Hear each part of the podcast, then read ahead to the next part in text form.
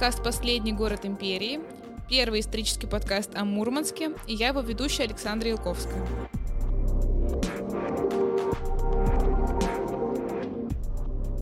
Во втором сезоне мы продолжаем рассказывать вам о мурманчанах, которые живут в эмиграции, о их жизни, сложностях, мыслях о родном городе.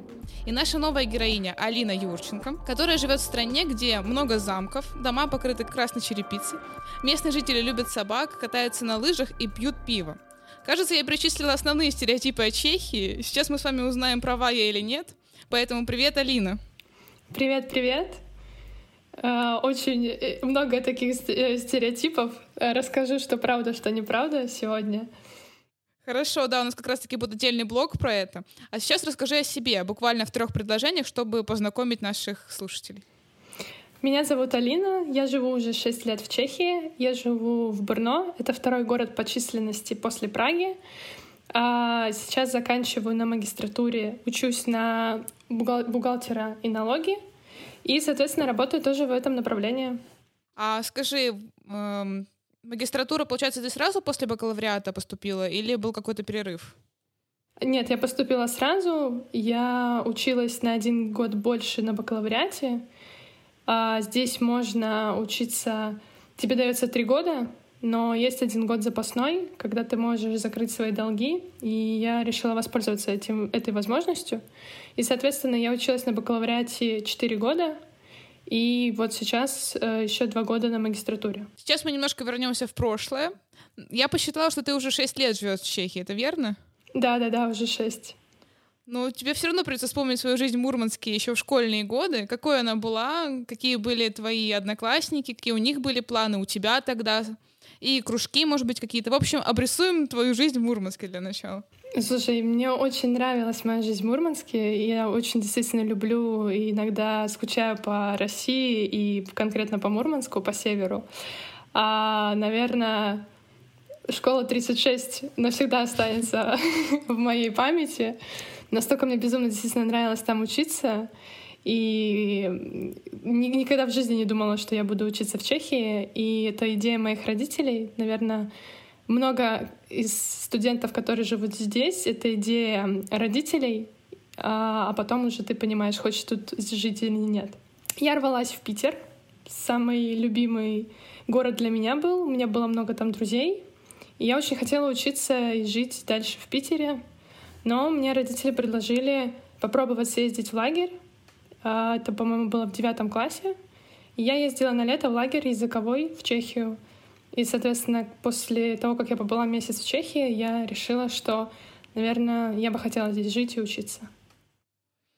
Слушай, я читала у тебя в блоге, что ты две недели была первый раз в Чехии. Это так? Или это, это уже как раз-таки про, про лагерь речь?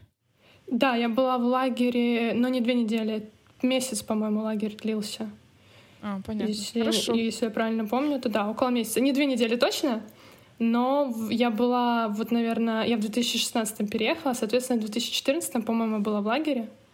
Вот, и вот это первое мое было знакомство с Чехией, где мне очень понравилось. И что тебе запомнилось по тому времени? Наверное, а, архитектура.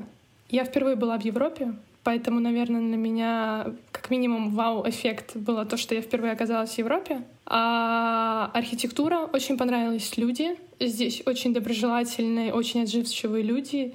И очень сильно запомнилось как э, на кассе ты все время подходишь, и они такие всегда приветливые, они такие заботливые, так тебе всегда улыбаются.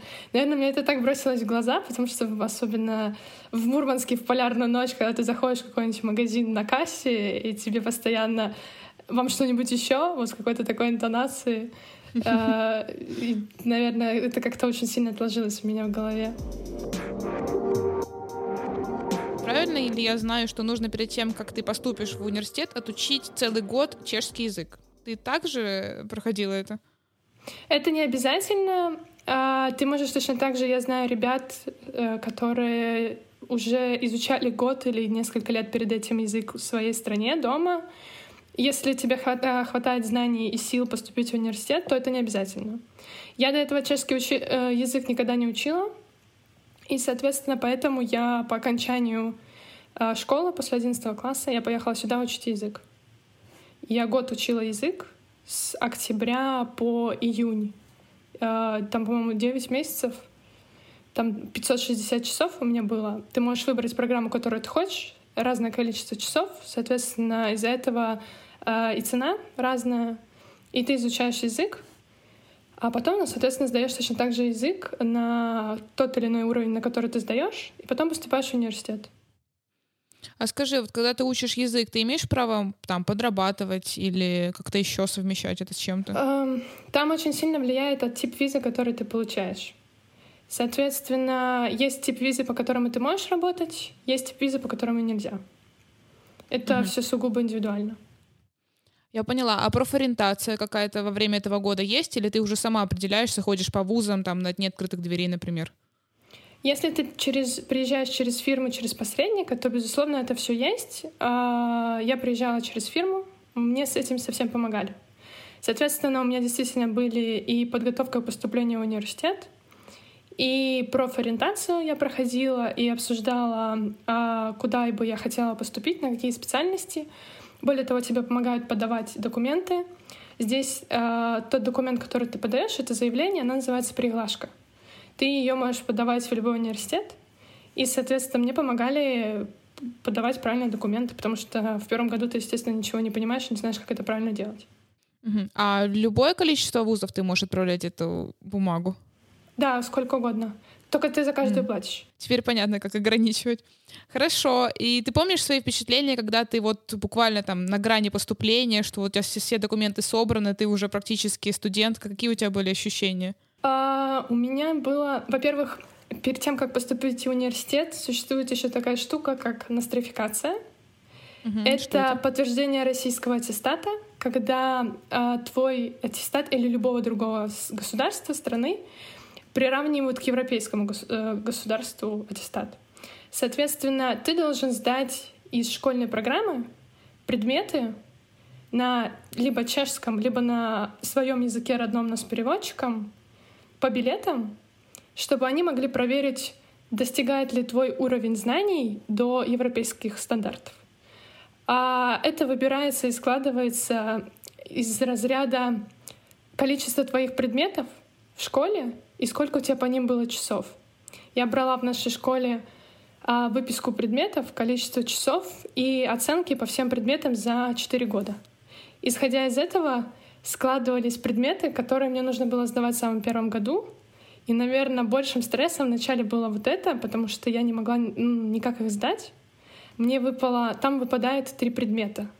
Ты их не можешь выбирать. У меня была география, английский и информатика. И я должна это была сдавать. Соответственно, если ты не сдаешь один из них, то ты пересдаешь все три. И я не сдала один из этих предметов, и я пересдавала. И у меня уже было такое, что здесь вступительные университеты очень рано, в апреле и в мае. И ты уже знаешь, поступил ты или нет. И у меня было, что я уже поступила в университеты, в нескольких, но я не сдала нострификацию. И я писала заявление в университеты, чтобы они подождали меня, чтобы я досдавала, и потом взяли мои документы. Соответственно, поэтому у меня немножко было... Я в смятении. Я как бы вроде бы поступила, а вроде бы как бы нет, потому что я до последнего ждала, пока я доздам нострификацию, я не могла ее никак получить. Ну да, интересно. Одной ногой в школе, одной ногой в университете, да, да, да. получается. Бывает да, в каком-то плане такое. Расскажи о своих одногруппниках. Были ли еще русскоговорящие у тебя в группе? Еще раз напомню всем специальность. А на бакалавриате я училась, направление называлось экономическая политика и более с углубленным направлением финансы. А сейчас на магистратуре я учусь четко бухгалтерия и налоги называется. А по поводу одногруппников, экономическое направление в Чехии — это довольно распространенная вещь, и многие русские ее выбирают. Соответственно, в моей группе было 30, там с чем-то, 36, что ли, человек — а, и у меня не было в группе конкретно русскоговорящего человека. Но на потоке действительно ребята были. Просто когда ты приезжаешь в Чехию, ты стараешься, если ты хочешь подтянуть свой язык, то ты стараешься больше общаться с носителями языка. Поэтому, наверное, первых полгода я с русскоговорящими конкретно в университете старалась не общаться, просто чтобы больше развивать свой язык и стараться общаться именно на чешском. А вообще, вот я не спросила выше, а хватает ли этого года, чтобы действительно комфортно себя чувствовать в среде, или все-таки нужно еще накапливать как бы и лексический словарь и так далее, чтобы быть более мобильной, так сказать? А, слушай, ну мне кажется, тут очень много зависит от человека. Если ты общаешься с людьми и не просто сидишь дома или учишь правила, ходишь в магазин, ходишь куда-то, не знаю, с друзьями, даже в тот же самый клуб или бар, где все равно хочешь, не хочешь, ты заговоришь, ходишь в магазин, ходишь в поликлинике и самые банальные решаешь какие-то вопросы, то мне кажется, года достаточно. Что касаемо учебы, наверное, первый семестр, не год, а именно первый семестр был очень тяжелый в плане э, лексики, что тебе не хватает терминологии, что ты не тянешь профессиональный язык. Э, с этим было тяжело. Я многие уроки записывала на диктофон, просто-напросто, чтобы потом я могла слушать лекции и хоть что-то понимать, потому что для меня это ну, давалось довольно-таки тяжело. Я не отношусь к людям, которые полиглоты, и для меня языки, ну, тяжелая вещь. И, соответственно, мне приходилось переслушивать, чтобы я могла э, хоть что-то понимать, что от меня хотят. А потом со временем каждая сессия все легче и легче, и, соответственно, уже потом нет абсолютно проблем с пониманием или с, ну, с решением каких-то проблем. Угу. Ну, ты умничка в любом случае. Хочется это отметить. А про одногруппников, опять же, вопрос. Помогали ли вы друг другу на сессии или, может быть, на каких-то круглых столах, в презентациях? Как это у вас было устроено? И вообще, из каких стран у тебя были ребята? Все ли чехи или нет? Да, в основном у меня все были чехи. А город Брно вообще является студенческим городом, и здесь очень много студентов, и очень много кто приезжает с маленьких городишков, Э, и учится ну, в более крупном городе. Соответственно, у меня за счет этого было очень много приезжих чехов именно из других городов. Были ребята также из Брно, но в основном это все были действительно чехи. И да, я очень чувствовала от них поддержку, всегда была помощь, и их, наоборот, даже привлекало, что с ними учится иностранка, и они готовы, наоборот, были всегда помочь. Ну, это самое главное, дорогого стоит. А вот про университет все-таки такая тема животрепещущая. У тебя много друзей, как ты уже говорила, кто учится в Петербурге, например. Спрашивала ли у них, э, как у них отличается учеба от твоей, или, в принципе, много общего? А, да, спрашивала. Наверное, самым основным является показателем, и чем вообще это все отличается, с точки зрения то, как складывается сама система образования. Здесь мы живем за счет кредитов, мы собираем кредиты. А на бакалавриате нужно было набрать за три года 180 кредитов. А это определенное количество предметов. Каждый предмет, в зависимости от уровня сложности, а, определенное количество кредитов. И ты их собираешь. Во-первых, здесь нет такого, что ты учишь в этом предмете, э, в этом семестре столько-то предметов, в другом предмете э, семестре столько-то предметов. Ты можешь сам себе составлять расписание и сам выбирать количество предметов, сколько ты можешь изучать в том или ином семестре. Соответственно, э, в начале семестра тебе дается перечень, в какие дни проводятся лекции, в какие дни проводятся практики, и ты сам себе составляешь расписание. Один из минусов, что есть, например, в России, но нет в Чехии, для меня это то, что ты не идешь полноценной группой, которой ты начинаешь ты дальше миксуешься в разные группы, потому что ты сам себе составляешь расписание. Плюс еще здесь нету куратора, потому что нету полноценной единой группы, и многие вещи тебе приходится решать самому. Если ты чего-то не знаешь, если ты чего-то не понимаешь, ты можешь обратиться в учебную часть. Но как такового куратора у тебя просто-напросто нет. А, из плюсов здесь это все очень мобильно. Ты общаешься с учителями имейлами. Э, в период ковида ты можешь, мы общались через Teams, Microsoft Teams. С учителями ты можешь решать все вопросы онлайн, по видео, как хочешь. Это очень все мобильно. Э, в этом отношении мне действительно это очень нравится. А сейчас у вас учеба полностью офлайн или есть какие-то проценты лекций, которые онлайн? В предыдущем семестре еще было 50 на 50, а в этом семестре полностью мы вернулись уже в офлайн, и мы используем просто Microsoft Teams. Некоторым учителям это очень понравилось, и некоторые учителя отказались от а, имейлов и перешли в Teams. А, потому что это быстрее. Многие ребята пишут и решают вопросы в общих чатах, и учителя на них просто-напросто отвечают и всегда постоянно поддерживают. Поняла. Еще несколько моментов, которые хочется про студенчество поговорить. В конце каждого курса у вас были какие-то практические занятия? И вообще, насколько практически подкована была ваша учеба? С точки зрения, как я общалась с девчонками а, в России, я могу сказать, что все-таки в России образование более теоретическое. В Чехии я бы почувствовала, что это более связано с практикой. К нам очень много приходили и приходят различных специалистов в больших компаниях с точки зрения экономики, налогов и прочего-прочего.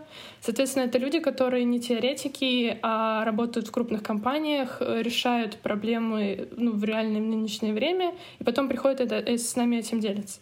Поэтому довольно-таки часто э, есть даже перечень обязательных лекций в семестр, которые мы должны посещать практически которые к нам приходят люди ну, из разных компаний. Это круто. Мне кажется, да, действительно, это такая, такой сильный плюс в образовании. Еще тоже вопрос про выпускной. Вот, например, в Португалии принято, когда человек оканчивает университет, э, надевать мантию и, собственно, так гулять по улицам, привлекать, фотографироваться. Вот как-то в Чехии есть какие-то традиции с этим связаны или нет? А, я знаю, что в средних школах есть что-то подобное. А конкретно на высших учебных заведениях такого нет. Из, из каких-то таких вот вещей а, именно в Чехии я замечала, что на асфальте пишут свои а, имена и в память о том, чтобы именно краской, чтобы возле университета это оставалось, целая группа пишет. Вот. А в средних школах я знаю, что в Чехии существует это прям сразу видно, когда заканчивается учеба в средних школах. А, ребята ходят по городу в разных костюмах и собирают себе деньги на выпускное. Они танцуют, они поют, они делают какое-то представление, и потом, получается, эти деньги, ну, грубо говоря, они тратят на то, чтобы круто себя отметить и провести выпускной. Вот такая есть э, какая-то особенность в Чехии. И всегда обычно, когда идешь по городу, и все такие маскарадные, одеты, сразу понимаешь, что заканчивается учеба у ребят. Забавно, заработать на свой выпускной — это круто. Нужно уметь.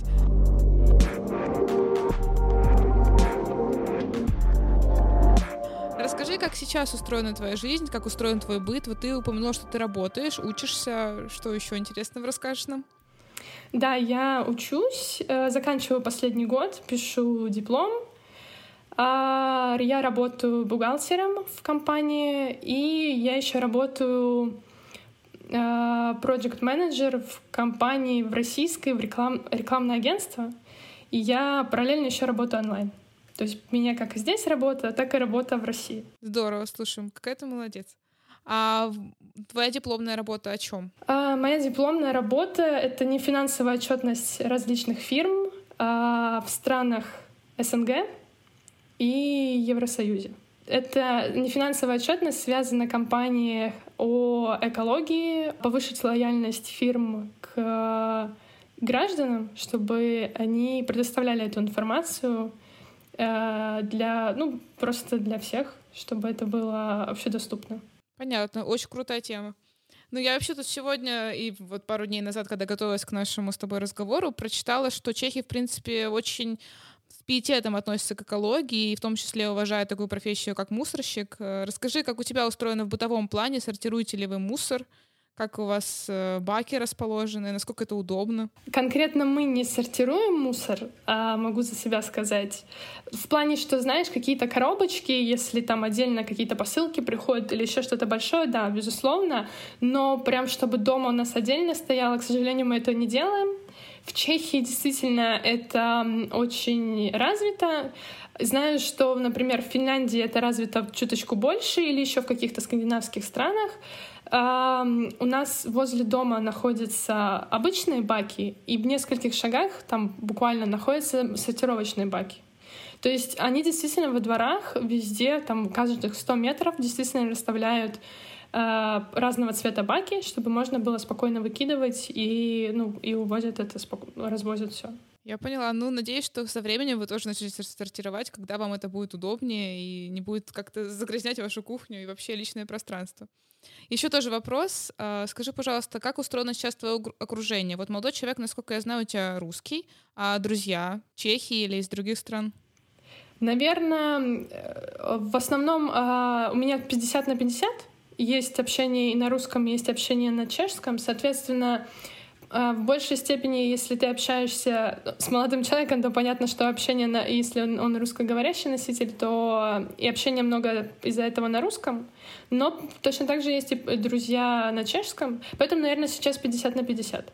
Но учеба все еще полноценно на чешском, а одногруппники все те же чехи или все-таки какое-то перемежевание произошло?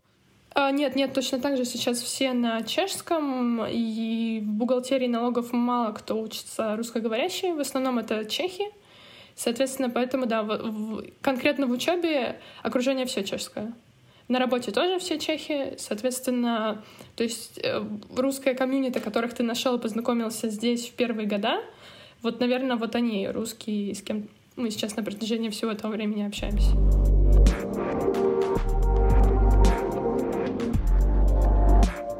Как раз теперь мы логически пересекаем наш блок про стереотипы. Первый стереотип, который я нашла, э, ну и которым ты, в принципе, тоже до этого слышала. В Чехии, к сожалению, не была, поэтому говорим именно с этой колокольни. Первый — это то, что здесь в каждом городе есть замок или объект культурного наследия. Правда ли это? Да, это правда. Причем, сколько мы живем уже в Чехии, мы столько ездили замков, и это даже не одна треть, мне кажется. Действительно, почти в каждом городе Чехии, пускай это даже будет маленький городишко, и, не знаю, с численностью 3000, э, в Чехии город считается от 3000, по-моему, то там действительно может быть замок, и... то есть это действительно обязательно. Ну и зачастую это музей, да, какой-то? Да, э, чаще всего э, замки красивые снаружи, поэтому музей внутри мы не всегда посещаем, потому что это просто бывает какое-то историческое здание, которое посвящено какой-то семье, и, соответственно, что ты просто хочешь посмотреть на архитектуру, нежели скорее порой узнать историю. Понятно. Хорошо. Теперь второй стереотип. Чехи постоянно и очень много пьют пиво. Да, это правда. Причем за столько лет в Чехии я не научилась пить пиво.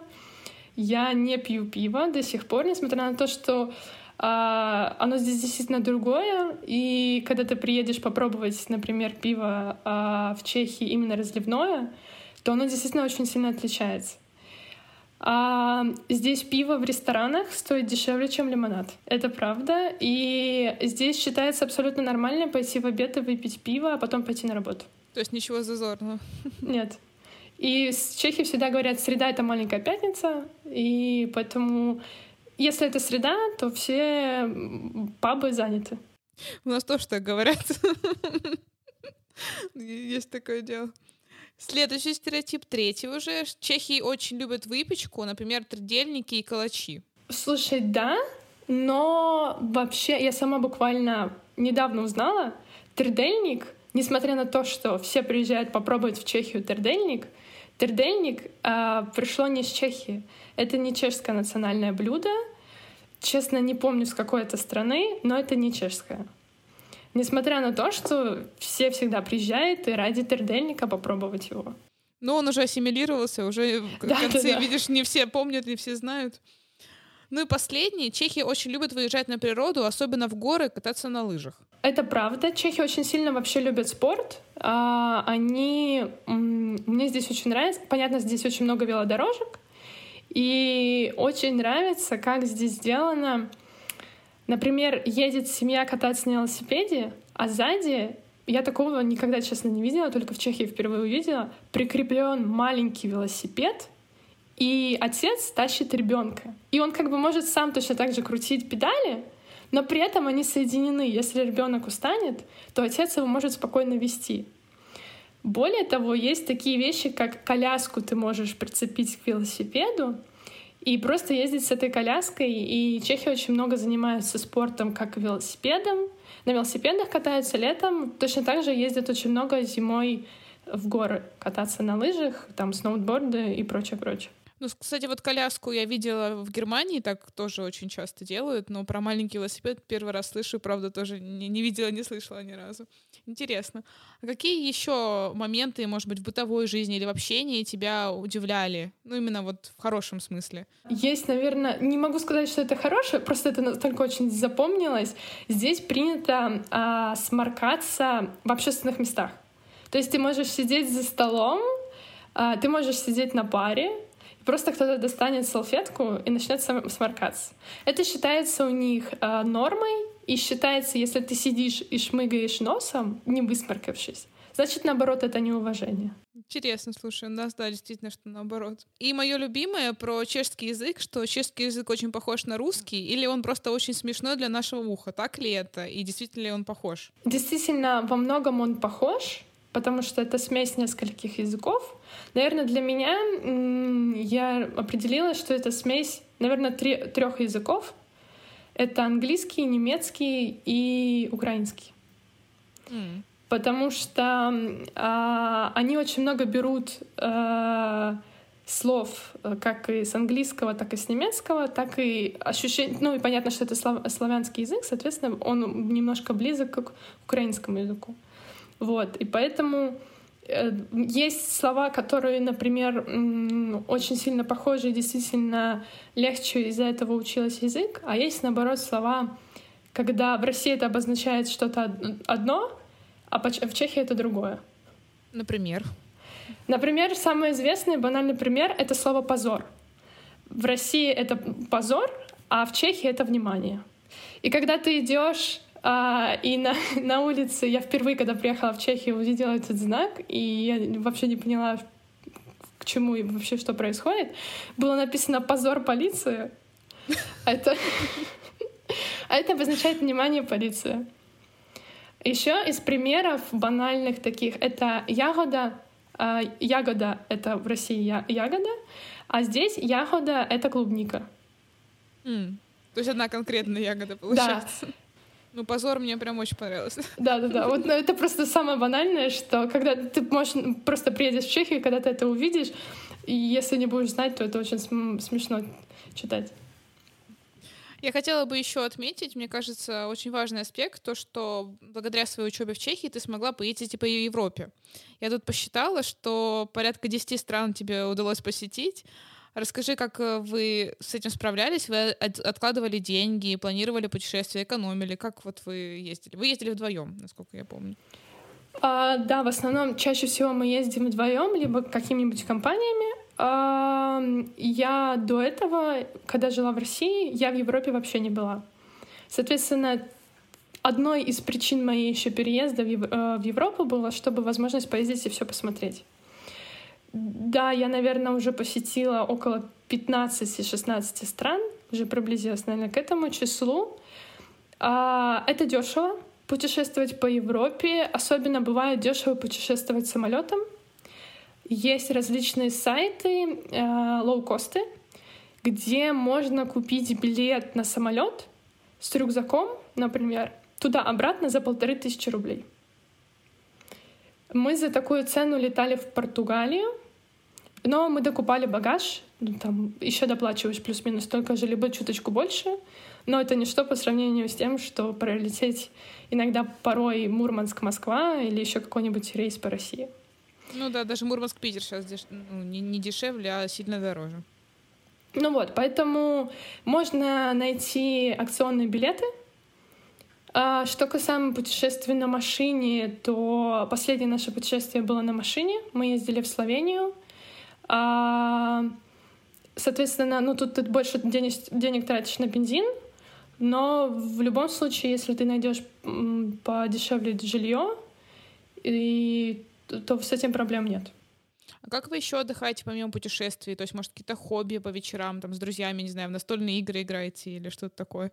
Да, у нас есть настольные игры, и мы с друзьями часто играем. А, ходим здесь в различные места, а, для себя недавно открыли сквош. Знаешь, mm. что такое? Да, знаю. Да, вот мы впервые недавно поиграли, очень понравилось. Поэтому ходим в разные активные какие-то места. Боулинг, сквош, э, не знаю, лазер-геймы различные. Наверное, как-то вот так вот активно стараемся более проводить время. Ну, кстати, в этом списке нет пабов и баров. Как же чешские друзья, которые должны звать на пиво? Такое тоже есть. Ну, в зависимости, с кем проводишь время, Потому что есть друзья, которые более активно и более трезвенькие, назовем это так. А есть ребята, которые, наоборот, хотят больше сходить по пабам, барам и круто по-другому провести время. Ну, главное разнообразие все таки в этом вопросе. Ну да, да. Такой вопрос. По каким вещам в России или, может быть, в Мурманске в частности ты скучаешь? Наверное, за счет того, что Мурманск все таки такой северный город, и там есть выход к морю. Одна из проблем Чехии, она не имеет выхода к морю. Соответственно, у нас здесь очень дорогая рыба, и очень довольно-таки, ну, с ней проблема. И если, например, э, самое банальное, то не хватает вот рыбы из такого, если брать еду. А, ну, и мы всегда приезжаем в Россию, всегда первым делом заказываем суши, потому что здесь а, они очень дорогие. Вот. И, наверное, из такого еще здесь очень хромает сфера услуг. В плане, что захватили вьетнамцы. И, например, если ты хочешь сделать нормальный маникюр, либо там привести в порядок волосы, то 90% это занимаются либо кто-то с России, либо с Казахстана, либо с Украины. И в основном ходишь к мастерам русскоговорящих. Ну, это и плюс, получается. Да, ну, если вот что касаемо чего не хватает, наверное, качественная сфера услуг здесь. Ну, будем надеяться. Ну, сейчас много, я думаю, будут переезжать, так или иначе. Тем более, послушают сейчас наш подкаст, узнают, как классно, и точно да, вещи. Ну и как раз последний вопрос э, в копилку вот, этому, вот этой всей темы. Что бы ты посоветовала тем ребятам, которые только собираются переезжать в Чехию? Возможно, по учебе или по работе, или просто хотят обосноваться на новом месте. На что им обратить внимание, к чему быть готовым, как настроиться, как подготовить документы? В общем, скажи что-нибудь воодушевляющее, но при этом подходящее, применимое к жизни. Наверное, я бы посоветовала почитать побольше про страну в начале. Точно ли бы ты хотел здесь учиться и хотел бы ты здесь жить, потому что очень много э, есть примеров и случаев, когда люди приезжали такие, ой, это не мое. Все-таки это ответственный шаг, и я считаю, что если у тебя есть возможность, то изучи это, этот процесс и этап пораньше. А еще я не знаю, хороший ли это пример или нет, но я начинала изучать чешский язык э, дома в Мурманске, и, наверное, полгода я занималась репетитором. Если есть желание, то, наверное, и деньги, то можно начать изучать, потому что на первом этапе мне действительно это помогало. И, наверное, больше подготовиться, изучить с точки зрения страны, может, даже какие-то исторические моменты, потому что у меня на собеседовании, даже спрашивали немножко про историю Чехии. Ну, они хотят, чтобы было больше уважения к истории, чтобы интересовались культурой. Это можно понять. Ну, ты, к счастью, уже была к тому времени, так что, наверное, было немного легче предполагаю. Это да. Будем заканчивать. Спасибо большое, Алина, за этот экскурс в историю Чехии, немножко в культуру Чехии и в быт. Спасибо, что разрушила несколько наших стереотипов, а на какие-то даже ответила, что они правдивы. Это был подкаст «Последний город империи». Слушайте нас на всех платформах, ставьте нам лайки и звездочки. Услышимся.